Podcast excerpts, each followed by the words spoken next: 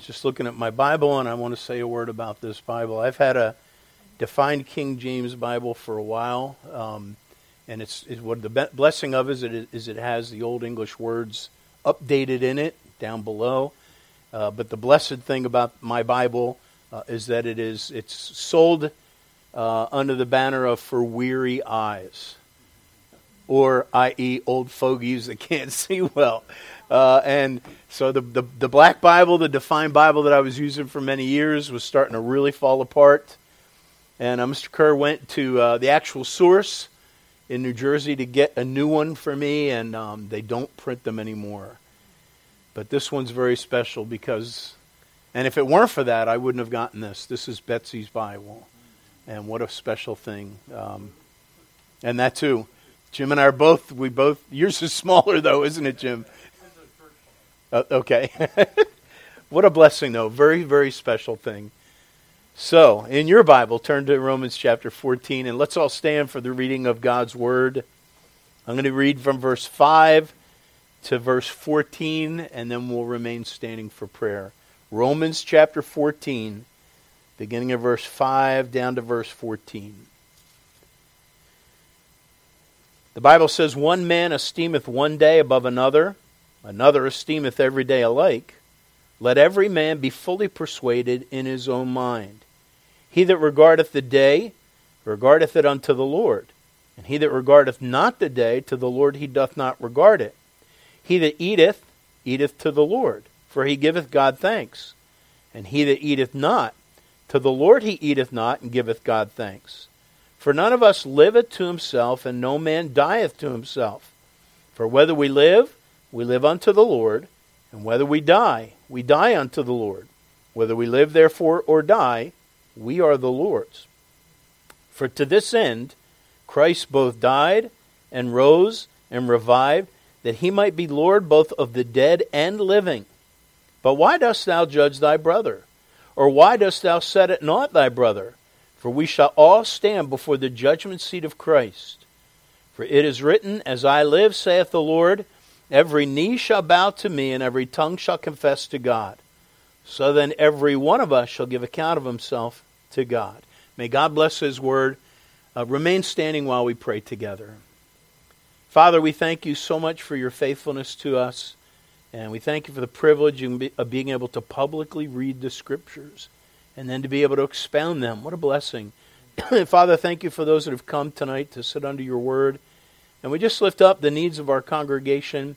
Uh, Lord, folk, uh, several folks have finished cancer treatment, and we just want to ask you to please continue to heal them, bring them to complete recovery, uh, and, and, we just commit them to you. We also pray for Pat Sanino, uh, Father, with, with, the feeding tube back. Thank you that she's home. Pray that you just revive her, strengthen her body, and heal her. Pray for Joanne Tomkowitz. I pray for Carl Dietz and ask you to just sustain them and, and strengthen them, draw them near to you each and every moment. And Father, we want to again pray for Jason and Leah and thank you for them. And we want to send them off, Lord, with your blessing and ask you to prosper their steps and open doors for housing and a church fellowship. And uh, just thank you, Lord, for them. I pray you just bless them abundantly. And uh, that over the years we'd keep in touch and be able to hear of all the things, the blessings and answers to prayer. And Lord, thank you for the privilege of being able to know them and have them and walk with them through this these last few years. Thank you for their faithfulness. And uh, Lord, we just commit them to you. And we ask your blessing now upon your word. And we thank you so much. In Jesus' name, amen. And you may be seated. Thank you, Talala, for your ministry on the instrument, and thank you, Jane, for your ministry on the instrument. All right, let's go back to Romans chapter 14. We're not going to start any series tonight, but in a sense, we are going to pick up on what we were talking about this morning, in a sense. Uh, this morning, we talked about um, our responses in the in the context uh, that how we respond shapes our worldview. Well, tonight we're going to look at our responses, but in a different way, in the fact that we are answerable for our responses. And I want to go back to an old doctrine uh, that is, uh, you know, there are certain characteristics, certain doctrines that um, other denominations share historically with Baptists.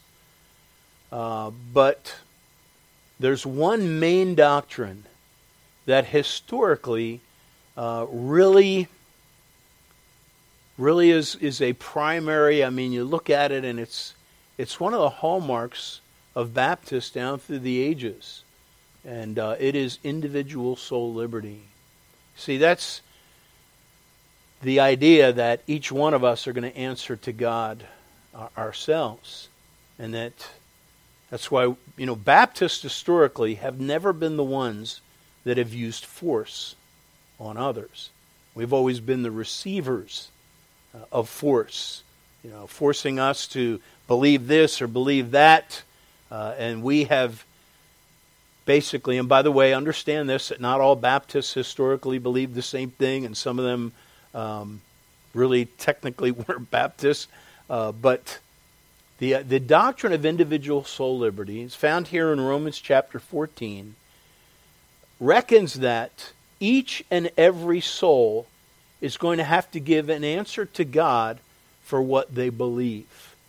And it is important that you and I recognize that. So tonight, three things we're going to look at. First of all, uh, under in, in fact, the title of the message isn't individual soul liberty; it's individual soul responsibility.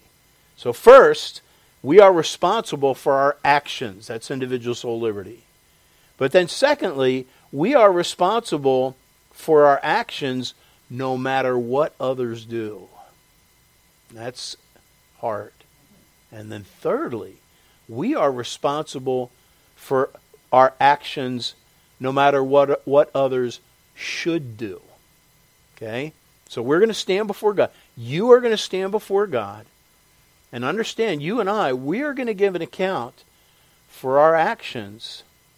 And here's what's not going to happen at Judgment Day. And, and remember, for the Christian, we're talking about a different kind of judgment, right? We're talking about the idea of rewards or lack of rewards. But understand that on Judgment Day, however that's going to go, and, and, praise the Lord, the sins are going to be under the blood. And, and we just fall back on that. But somehow, you know, Jesus said, every idle word that that men say we're going to give an account thereof. Well, wait a minute. What about the words that would be clearly sin? They're going to be under the blood, right? Well, somehow, somehow we're going to answer for things. And here's what's not going to happen. Okay, we're standing before God, and He says, okay, August 28th, morning service at church. You said this to that person. Give an answer. And you and I are going to be going to, you and I are not going to be able to go, but you don't understand, Lord. That person said this to me. Oh, no, we're not going to be able to do that. We are answerable for our actions no matter what other people do or no matter what other people should do. And so we are going to talk tonight about individual soul responsibility. So let's just jump right in. And uh, we're looking at Romans chapter 14, beginning in verse 5. And this is individual soul liberty. We're going to, we're to revisit this and I am going to share uh, Dr. Ketcham's quote that I say to you incessantly.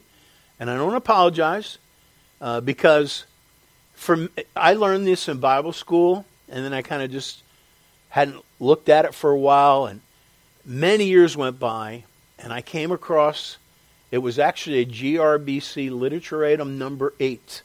Uh, and this, this title is really going to intrigue you. You're going to hear this title and you're going to be like, I want to get that article and read it. Ready? Listen how exciting this is. Can a Baptist body define the requirements of its own membership without violating the sovereignty of the local church? Woo! Don't you want to get that and just sit by a fire and read it? I know, I'm, I'm being facetious. But I read it, and, the, and, and what Dr. Ketcham did is he just went back and reiterated what individual soul liberty was. And it was at a time when I needed to be reminded of it. And so I've said it often, and I hope I drill it in your heads uh, because it's so important that you and I go back and understand. This is a Baptist doctrine, but it's a Bible doctrine. Here's, Here's what Dr. Er, first look at Romans 14 and verse 5 and verse 12. Verse 5 and verse 12 really are the crux of what the teaching, the Bible teaching of individual soul liberty is all about. One man esteemeth one day above another, another esteemeth every day alike. Let, you get that? Not force. Let every man be fully persuaded in his own mind. And then verse 12. So then, every one of us shall give account of himself to God. So here's what Dr. Ketcham said. He said, Let us begin with the Baptist conception of the individual. And I would say this is also the Bible conception. We hold and teach the individual is sovereign in matters of faith. Baptists have spilled their blood in centuries past in support of the precious truth of soul liberty. One of the, mo- one of the famous and historic characteristics of Baptists is that they hold that the individual soul is answerable to Almighty God and to Him alone. Don't ever forget that. That comes to you, it applies to you, and it applies to the other guy as well. He says there is no man or pope or priest or system or convention which can in any wise interpose anything. Interpose is to stand in between two things. Can interpose anything between a soul and its God. The individual must be left absolutely free. That's soul liberty. The individual must be left absolutely free to make his own decisions concerning God and all matters of faith. He may be helped by advice and information to arrive at a decision, but once he has formed his conclusion, they are his. His conclusions may be exactly opposite to that which his advice and information would logically demand, but he has a right to them, right or wrong. And no man or combination of men on earth has any right to force him to alter those conclusions. And historically, uh, we and our you know Baptist hist- history, Baptists in history have been the ones that have been forced. Many have lost their possessions, their property, and some their lives for this precious doctrine. And he says this is individual soul liberty. So, first we need to understand what this means. This means that our focus has to be on ourselves. We I am going to answer to God someday. Going to stand before God. Each one of us individually. That means your children are going to stand before God someday. You and I aren't going to be able to be there. Your parents are going to stand before God someday. So the whole idea of individual soul liberty means that you can't get saved for someone else. Now, historically, that's been misunderstood, uh, especially in understanding what the Bible teaches about how a person gets to heaven. Uh, historically, there have been people, especially when it comes to baptism, there are people that have not understood the teaching of baptism, uh, and so therefore, many parents have uh, had their children baptized and thought that, you know, I'm making a decision for my child, so now they're going to get to heaven. Uh, I remember a friend of mine getting saved. His background was the same as mine. He had a lot of kids, I think 400. No, not that many. But um, his younger kids, after he and his wife got saved, were not baptized in the church that he grew up in. And his parents were beside themselves because they're thinking, you got to be baptized to be saved. And uh, and one time they were babysitting and they snuck him off and got the little critter baptized. you know, it's sprinkled. And that, you know, that is completely anti individual soul liberty. You know, but so understand, and, and so I'm going to bring this up. Now, Charlie mentioned this a while back, and I've, we've said this, I've shared this a lot, but I love these two stories because they drive home the point that some doctrines are not made from Bible exegesis, in other words, this is what the Bible says, but rather Bible eisegesis, in other words, we're reading into it. One of the biggest passages of Scripture that have been used to teach something that isn't there is in Acts chapter 16 and verse 5. And it's been used to teach that babies are baptized. Let me read it to you. It's talking about Lydia. And, and in fact, in Acts 16, verse 14, Lydia clearly gets saved. The Lord opens her eyes. She believes on the things that are said, the, the gospel. So she, she clearly gets uh, saved. But then in verse 15, it says that she was baptized. And when she was baptized, and here's the three words that have resounded down in history, and her household. She besought us, and it goes on. So, so many people have read into that that, okay, Lydia got baptized, therefore, and her whole household got baptized. So, probably there were infants there. Bing, infant baptism.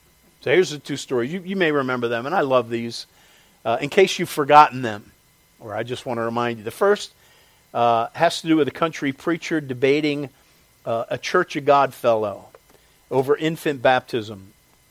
The Church of God fellow said the first, the first verse he takes is Acts 16.5, which says Lydia was baptized and her household. That's the verse he used to defend infant baptism.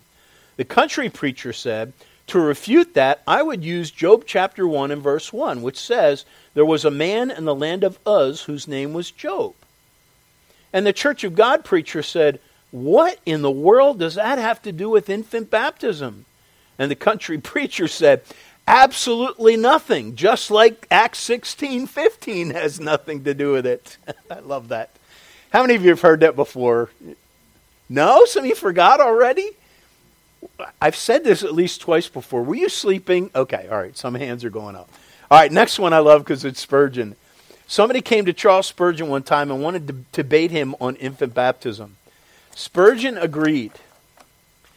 And the man said, My first argument for infant baptism is Lydia. I suppose that Lydia had small children in the house at that time, and so that gives me ground for baptizing infants. Spurgeon said, Not so. The truth is that Lydia and her husband really only had one daughter. She was grown and was married to a shoe cobbler that was working out of Thyatira. They had just recently moved back to Philippi and opened a shoe store.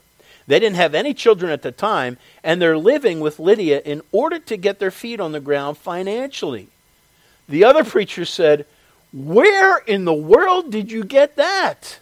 Spurgeon said, I supposed it just like you suppose she had infants in the house.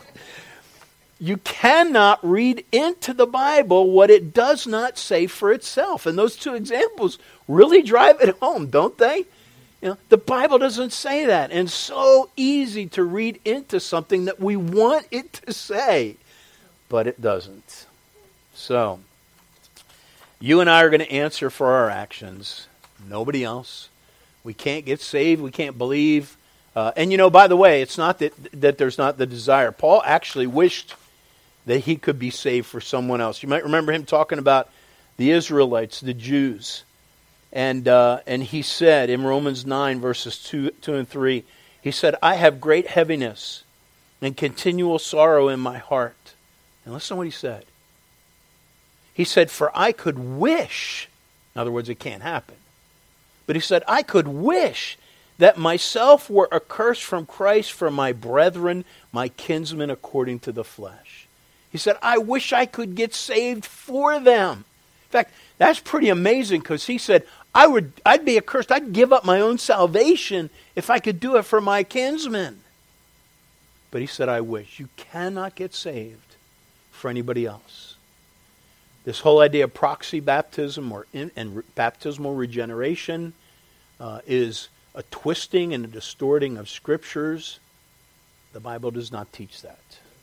So we are answerable to God for our actions. We're responsible. By the way, it's interesting.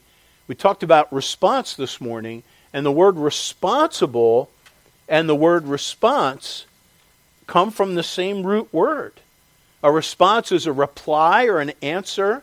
Responsibility has two, two definitions. Number one, it is the state of being accountable or answerable.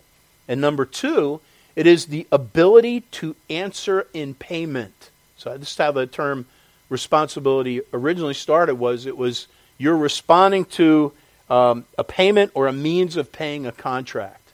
So responsibility is a response to some obligation.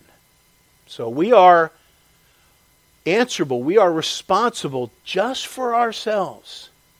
And then, secondly, we are responsible for our actions no matter what others do. I want you to take your Bibles and turn to Numbers chapter 20.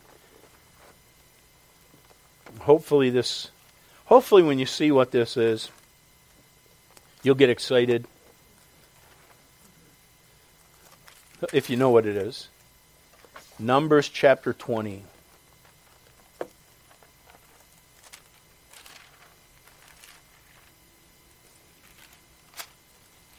Now, really, this, I, I, maybe there's something weird with me, but I, I kind of relish in this story.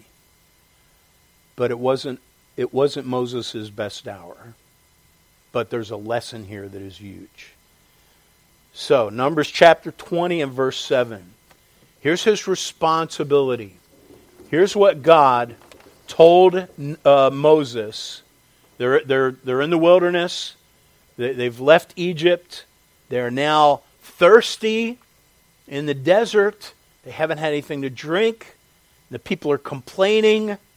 And now God tells, and Moses goes to the Lord and pleads on behalf of the people because of their complaining.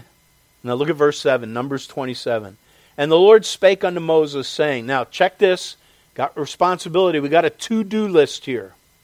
So, Moses, here's your to do list. Number one, take the rod. Number two, and gather thou the assembly together, thou and Aaron thy brother. Number three, and speak ye unto the rock before their eyes, and it shall give forth his water, and thou shalt bring forth to them the water out of the rock. So thou shalt give the congregation and their beasts drink. Okay, three points on the checklist, right? Pretty simple. So let's see what happens. Verse 9. And Moses took the rod, check, number one, from before the Lord as he commanded him. And Moses and Aaron gathered the congregation, check, number two, taken care of, together before the rock. And he said unto them, oh, this sounds like number three, and it is. He said unto them, remember God said, speak? Well, he said, speak to the rock, right? He said, speak. Let me make sure. Did he say, Speak to the rock? Speak to the rock. So now we have, and he said unto them, Hear now, ye rebels, must we fetch you water out of this rock? Do you think that was said like with a sweet, loving spirit, like, Hey, now, you rebels? No, this, he was furious, wasn't he? Because the people had been complaining and murmuring. And he has had it just about up to here, right? And, and so what he does, he kind of follows the line. So he speaks to them, lays into them, and then he lifts up his hand and, and with his rod he smote the rock twice. Was that in the original instructions? No. Oh, come on now. He took the rod, he gathered the people, he went up to the rock. He said some words. Good enough. And, and look what happened. The end result was they got water, didn't they? I mean, look at it. It says, uh, and the water came out abundantly. So it did. The Bible says the congregation drank and their beasts also.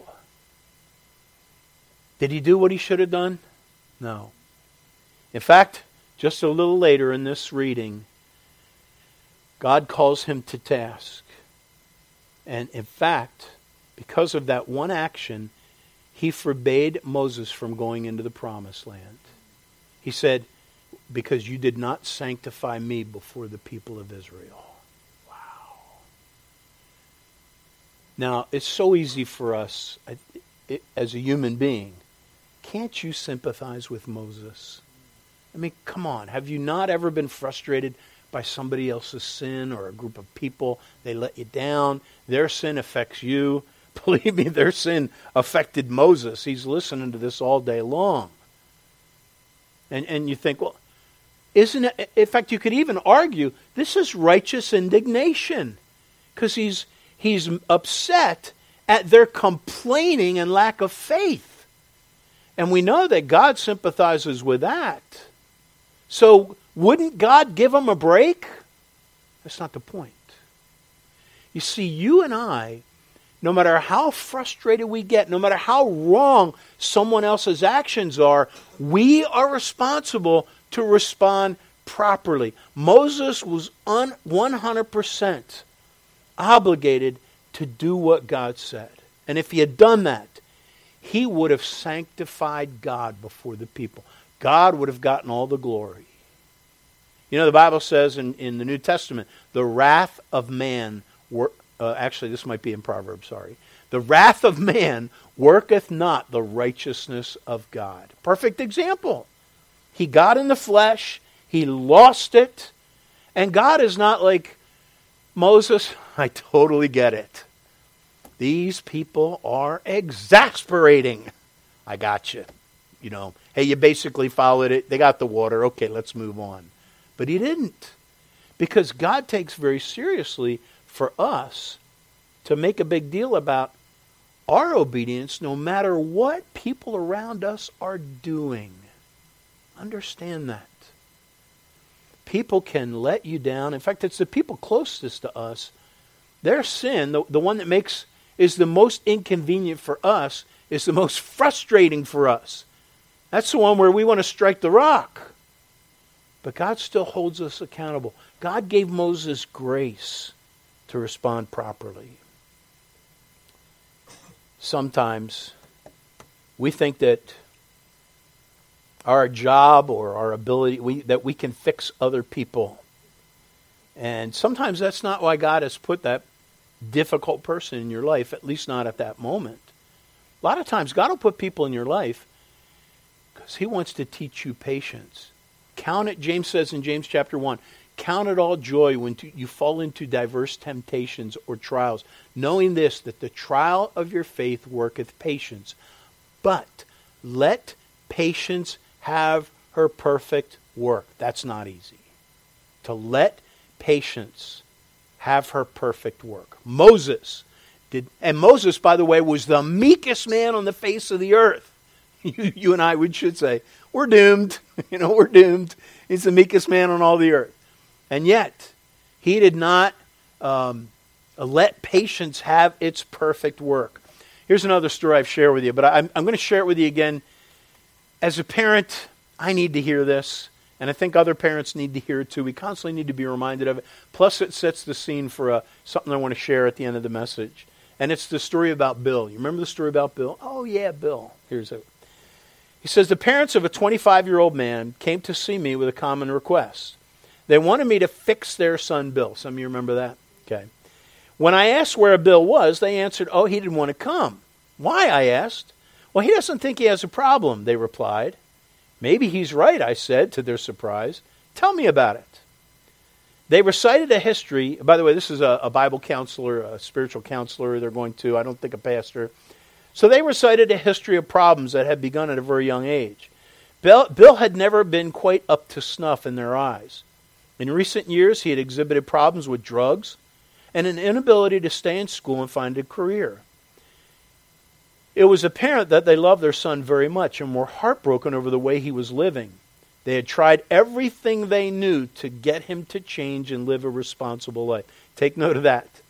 They tried everything they knew to get him to change and live a responsible life. Whose main job is it to change other people? God's. But all had failed. He was still using drugs, avoiding responsibility, and keeping questionable company. They told me that they had always given him everything he needed. He had plenty of money at school, so he, quote unquote, wouldn't have to work, and he'd have plenty of time for study and social life. When he flunked out of one school and stopped going to classes, they were more than happy to do everything they could to get him into another school where it might be better for him. After they talked for a while, I responded, and this is the part I love. I think your son is right. He doesn't have a problem. You could have mistaken their expression for a snapshot. I imagine their jaws were dropped. They stared at me in disbelief for a full minute. Finally, the father said, Did I hear you right? You don't think he has a problem? Correct, I said. He doesn't have a problem. You do. He can do pretty much whatever he wants, no problem. You pay, you fret, you worry, you plan, you exert energy to keep him going. He doesn't have a problem because you've taken it from him. Those things should be his problem, but as it stands now, not, now they are yours. And then I love this last statement you might remember. He says, Would you like for me to help him to have some problems? I know that is so contrary. I have never said that to anyone in my life, but I think God has said that to me a lot because I, I, I am that way. I want to I want to alleviate people's problems, uh, and sometimes you do that without discretion, and you may be removing the very thing that God has put there to deal with them. So now that brings us to our last point. We're not only responsible for our actions, we're responsible for our actions no matter what others do. And then finally, we're responsible for our actions no matter what others should do. This has to do with expectations. Go to Luke chapter 10. Luke chapter 10. Again, a familiar story to many of you. And uh, what a precious story that I hope you can relate to if you need to, if you need it. Luke chapter 10, the story of Mary and Martha. Luke chapter 10. So they're Mary and Martha, sisters living in the same house. They invite guests over, and Jesus is one of the guests, and there's just a lot to be done. You ever have people over? It can be burdensome. I mean, you got to get everything ready, you got to make sure everything's in place. And, you know, all hands on deck. You know, you need somebody to set the table, set the chairs, you need somebody to put the food out, you need somebody to make sure everything's clean, last minute cleanup, make sure there's enough stuff. I mean, there's just so much to do. And all of a sudden, here we have uh, Mar- uh, Martha is just going beside herself. You know, she's overwhelmed. Now she's serving. She's got a servant's heart. Is that a good thing? Yeah. But all of a sudden, in the midst of the frenzy with people are here, Jesus is here, the main guest, and all of a sudden her eyes stop. She probably does a double take.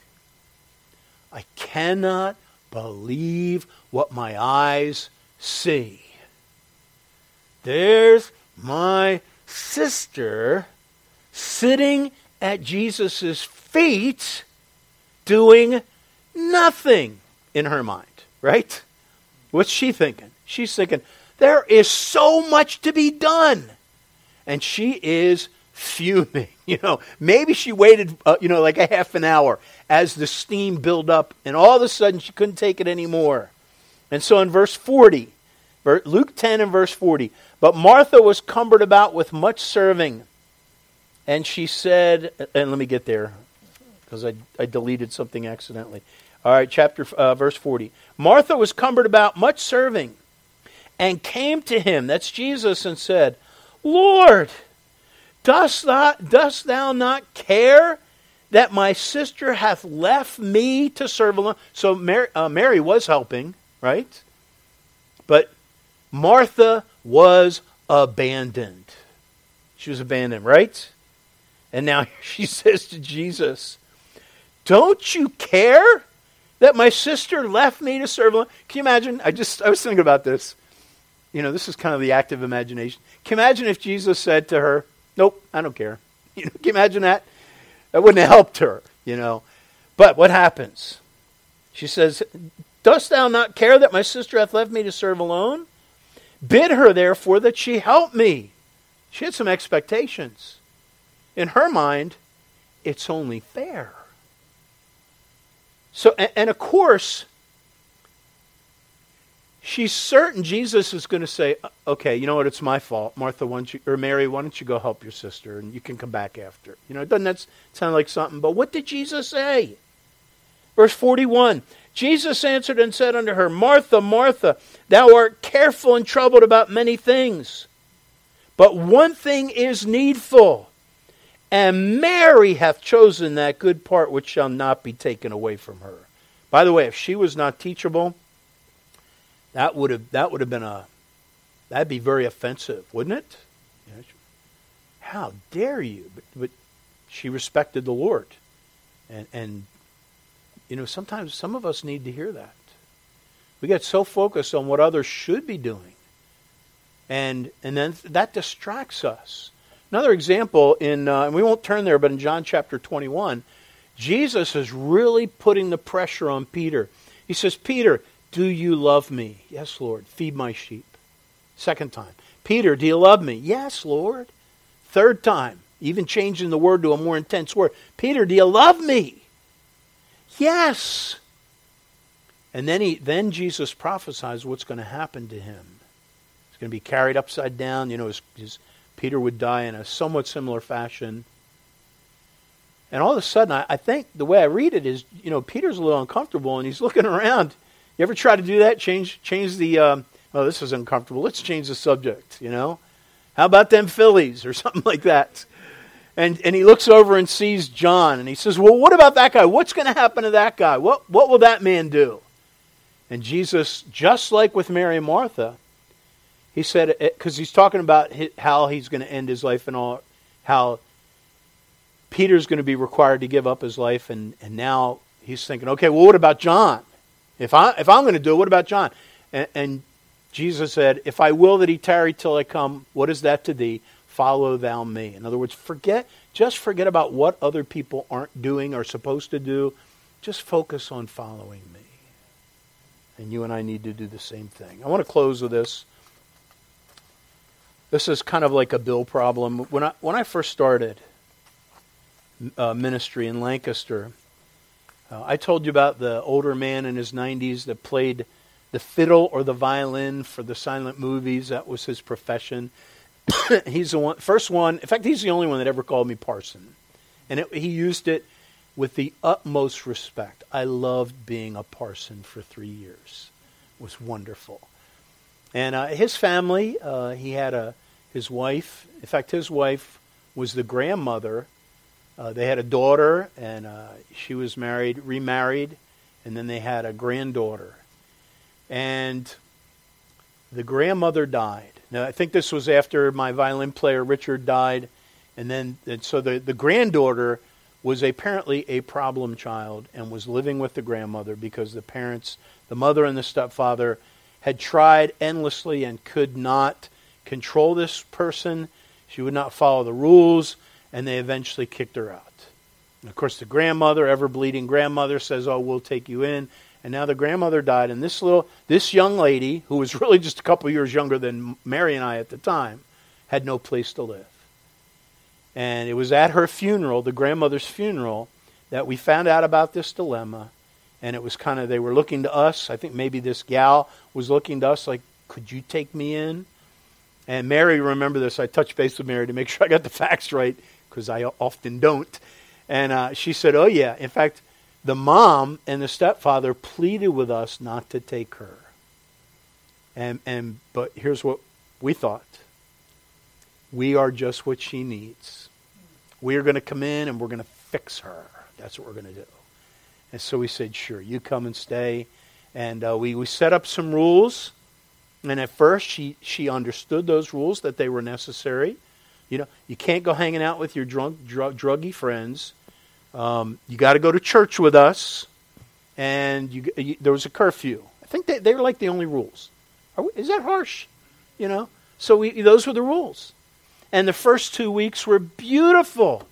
She had almost been completely reformed in two weeks.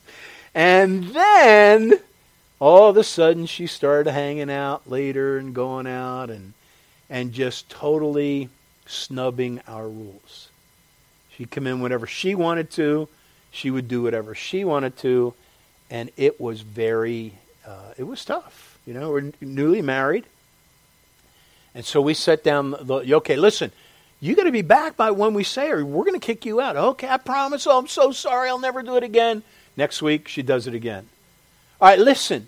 This time we really mean it. Okay, I'm pro- we were finding out what her mom and stepfather had known all along and why they were pleading with us not to take her in.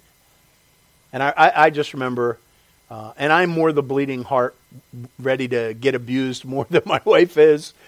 But it got to the point where we had no choice. And so one of the times, we just put all her stuff out by the driveway. Isn't that mean? Now, you might think it's mean, but it's not. It's not. If we had continued to allow her to walk all over us, we would not be helping her. Now, understand, you and I are answerable for ourselves and how we respond, no matter what other people do. Now, it will affect how we respond, but you and I are answerable to God alone. Let, let the chips fall where they may. We have to keep that in mind. Someday you and I will stand before God. Individual soul responsibility. Let's pray. Father, thank you for your word. Help us. Help us, Father, as we wrestle with different things and how to apply a message like this to our lives. We pray for wisdom and pray that you'd help us to apply biblical principle and to realize, Father, that uh, someday we'll give an answer to you, and that we need to let every man be fully persuaded in their own mind. We ask your blessing now in Jesus' precious name. Amen.